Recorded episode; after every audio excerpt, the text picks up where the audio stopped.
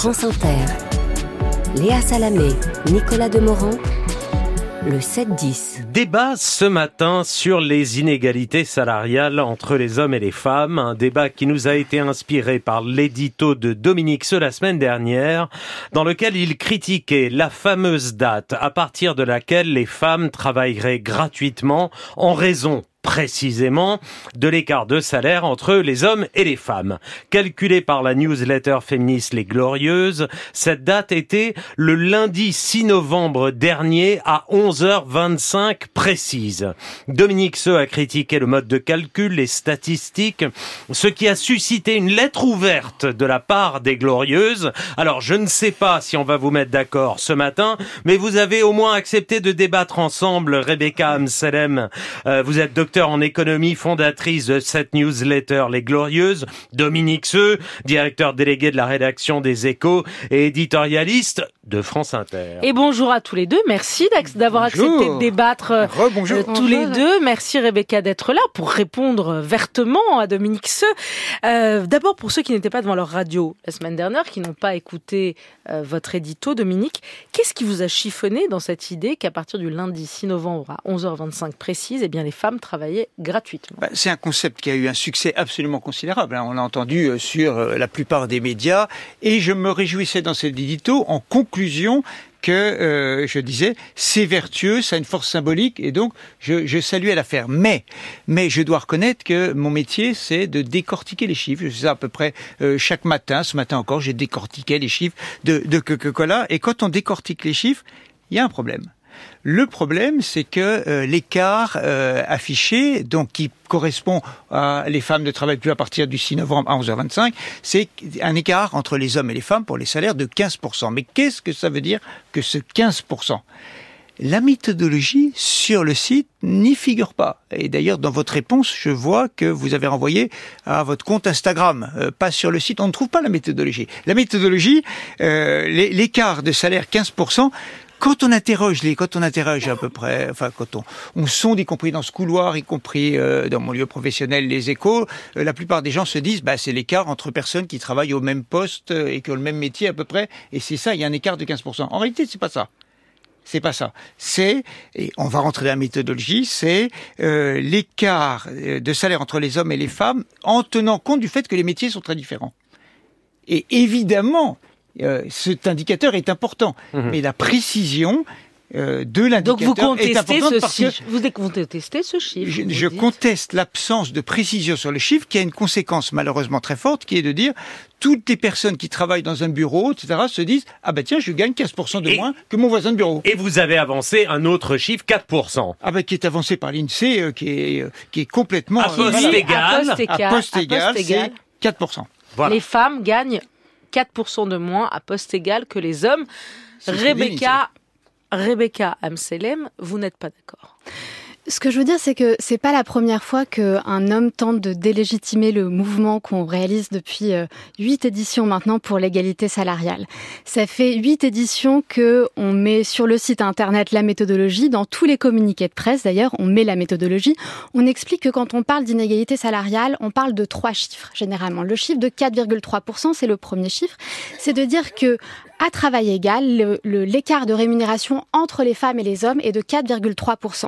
C'est ce que les économistes appellent de la discrimination pure, c'est-à-dire qu'il n'y a aucun facteur exogène qui permet d'expliquer pourquoi, avec un même travail, il y a un écart de rémunération entre les femmes et les hommes. Il y a un deuxième chiffre qu'on avance, qui est le chiffre de 24%, qui est également produit par l'INSEE.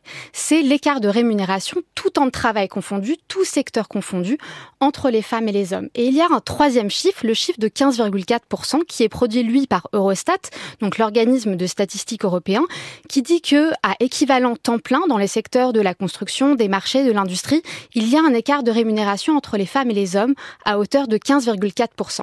Alors pourquoi est-ce que j'ai choisi ce chiffre de 15,4% Tout commence en 2016 2016, je suis devant mon bureau, je suis en train de préparer à l'époque ma soutenance de thèse et je décide de prendre une petite pause de 5 minutes pour lire un article que j'ai vu passer dans Libération qui stipule que ce jour-là, à 14h38, toutes les Islandaises décident de descendre dans la rue pour se battre pour l'égalité salariale. Et je ne sais pas si vous avez déjà vu cette image, elle est absolument incroyable. Alors c'est vrai qu'il n'y a pas beaucoup, beaucoup d'Islandaises, mais le fait que toutes les femmes d'un même pays décident de descendre dans la rue pour réclamer l'égalité salariale, une égalité qui leur est due par ailleurs, c'est vraiment une image extrêmement forte. Et la journaliste de cet article, Juliette Debord, que je remercie vivement aujourd'hui, termine l'article en disant ce serait intéressant de savoir quel serait le jour, quelle serait l'heure à laquelle les femmes devraient euh, s'arrêter de travailler ou commenceraient à travailler virtuellement en France. Et elle continue par dire que la Commission européenne, elle, a fait ce calcul en utilisant les chiffres d'Eurostat et dit que les femmes européennes commencent à travailler gratuitement à partir du 2 novembre. À l'époque, c'était en 2016. Hmm. C'est pour ça que j'ai choisi ce chiffre de 15,4%. Mais, mais, là, vous n'êtes pas d'accord. Mais vous n'êtes pas d'accord sur. C'est-à-dire, il est d'accord pour que vous arrêtiez de travailler à partir du moment, euh, enfin, symboliquement.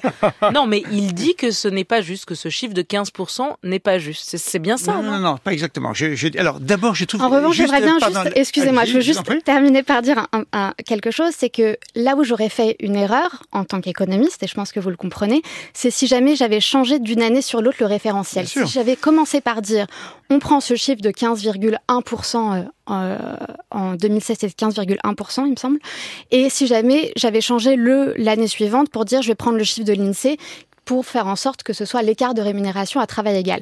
Donc c'est vrai que ça fait huit ans que euh, on va me dire que le chiffre aurait pu être celui de 4,3%. D'ailleurs, les syndicats me disent que j'ai eu tort et que je devrais prendre le chiffre de 24%. Mmh. Et en fait, je continue à utiliser ça pour garder le même référentiel et avoir un moyen de comparaison d'une année sur l'autre. Dominique, je, pense qu'on est d'accord sur l'essentiel, sauf sur un détail important qui est que vous ne donniez pas la méthode, et je maintiens que vous ne donnez pas sur votre site la, méthode. Ça fait huit éditions qu'on donne la méthode. Ça fait huit éditions qu'on répète pas exactement la méthode.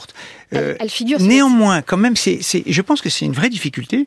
Vous, comme, vous avez commencé votre réponse en disant parce que vous êtes un homme, vous contestez. Si, vous avez commencé en disant, c'est parce que vous êtes un homme, vous contestez euh, la méthode. C'est pas la première fois que la parole d'un homme conteste. Voilà, c'est pas la première. C'est votre. Je trouve ça un peu étrange comme méthode. C'est-à-dire que euh, vous m'essentialisez, comme on dit, euh, pour, pour euh, décrédibiliser la parole. Je trouve ça une méthode un petit peu euh, étonnante. Je maintiens que tous les chiffres sont importants. Encore une fois de plus, encore, il faut préciser de quoi on parle. La bonne nouvelle dans tout ça, c'est quoi? C'est l'INSEE a publié la semaine dernière des nouvelles évaluations. Alors Eurostat s'appuiera là-dessus. Euh, euh, cet écart de 14%, prenons votre chiffre, de 15 pour 15,4% en 2021, les écarts entre les hommes et les femmes, compte tenu de la différence des métiers qu'ils et elles exercent. Heureusement, la bonne nouvelle, c'est que ça a baissé de 7 points en 15 ans. On est passé pour votre chiffre de 21% à 14%. L'INSEE dit 14% la semaine dernière pour 2022. Bon ben voilà, ça va déjà dans le bon sens. Évidemment que sur tous les critères, il faut que ça évolue. Il faut que le 4% tombe à zéro. Il faut que le 14% tombe à zéro. Il faut que le 24% à terme. Alors je ne sais pas s'il doit tomber à zéro, parce qu'après il y a des choix individuels, etc. Tout n'est pas euh, contraint, mais euh, évidemment ça doit évoluer une relative bonne nouvelle, c'est que les choses, euh, c'est ma nature un peu optimiste, avancent quand même dans le bon sens. Vous êtes d'accord avec ça Et qu'il y a des très bonnes nouvelles. Enfin, il y a des très bonnes nouvelles. Euh, une économiste euh, qui a travaillé à l'Élysée disait dans une émission de France Culture la semaine dernière, elle disait ce qui était incroyable, j'ai travaillé à l'Élysée et à Matignon pendant euh, un an, un an et demi, et j'ai découvert, disait-elle, que l'ensemble des conseillers hommes devenus euh, pères, en fait, prenaient un congé paternité d'un mois c'est absolument certain que ce n'était pas le cas il y a 10-15 ans. Mhm. Rebecca Et elle disait elle-même, c'est un gros progrès. Je pense que euh, si jamais on prend en considération l'évolution des chiffres euh, d'Eurostat, ce qu'on remarque, c'est que la première année où on a fait ce moment, c'était en 2016. L'écart de rémunération était euh, de 15,1 ou 15,8. Aujourd'hui, il est de 15,4. Ce qu'on a remarqué pendant ces, ces, ces sept années entières de, de réalisation de cet exercice, c'est qu'il y a eu un, un, un delta, un différentiel de 0,7 points. Euh, c'est pas énorme 0,7 points. Je dis pas que ça va dans le bon sens, je dis pas que ça va dans le mauvais sens, je dis que ça stagne. Et ça stagne pourquoi? Parce que il y a des politiques publiques qui ne sont pas mises en place pour corriger ce biais du marché actuel. Et c'est ça qu'on mmh. réclame depuis 8 ans. C'est pour ça qu'on fait cette ce calcul. On fait ce calcul déjà dans un premier temps pour dire aux femmes si jamais vous êtes victime d'inégalités salariales, c'est pas de votre faute, c'est parce qu'il y a un marché qui existe qui fait que vous êtes aujourd'hui victime d'inégalités salariales et c'est surtout un mouvement à destination des pouvoirs publics parce qu'on les a les solutions. On sait comment faire en les sorte. Solutions? Les solutions, c'est dans un premier temps la transparence des salaires, de faire en sorte que quand on postule à un emploi, on sache à quel type de, de salaire on peut prétendre. C'est aussi le fait de savoir que quand on demande une augmentation, c'est quoi le type d'augmentation qu'on peut demander. Ça, c'est le premier élément. Le deuxième élément, c'est appliquer le principe dégâts conditionnalité. Le principe dégâts conditionnalité, c'est quoi? C'est de conditionner l'accès à l'obtention d'un marché public. Les marchés publics en France, c'est quand même plus de 150 milliards d'euros euh, en mmh. France, un très très gros marché. Donc de conditionner l'accès au marché public, de conditionner l'accès également aux subventions publiques destinées aux entreprises ou encore à différentes incitations fiscales au respect de l'égalité salariale. C'est pas seulement ça, c'est aussi le fait d'avoir un congé parental qui soit équivalent pour les deux parents post-accouchement. Et pour ça, je, je, vous renvoie aux travaux de, de l'économiste Claudia Goldin qui explique que si à l'entrée euh, dans le marché du travail, finalement, il n'y a pas un écart de salaire extrêmement grand entre les femmes et les hommes. En tout cas, il y a un écart, mais qui s'explique plutôt par la ségrégation professionnelle, c'est-à-dire que il s'explique par le fait que les métiers féminisés sont dans l'ensemble moins rémunérés que les hommes. En revanche, dans un même secteur, même si jamais elles choisissaient les mêmes secteurs et les mêmes métiers que les hommes, il y aurait un écart de rémunération. Et cet écart de rémunération se creuse vraiment considérablement au moment de l'âge du premier enfant, vers 30-35 ans. Donc, qu'est-ce qu'elle se demande, la, la prix Nobel d'économie Claudia Goldin? C'est pourquoi est-ce que cet écart a hmm. lieu à ce moment-là. Et sa réponse, c'est quoi? C'est la disponibilité du travailleur. On vit dans une société où le marché du travail va récompenser, euh, augmenter, rémunérer, donner des promotions, non pas au travailleur le plus créatif, le plus productif, le plus intelligent, peu importe selon les critères de, de, de l'emploi, mais aux, travailleurs qui donnent le plus disponible. Et c'est ça qui doit changer aussi.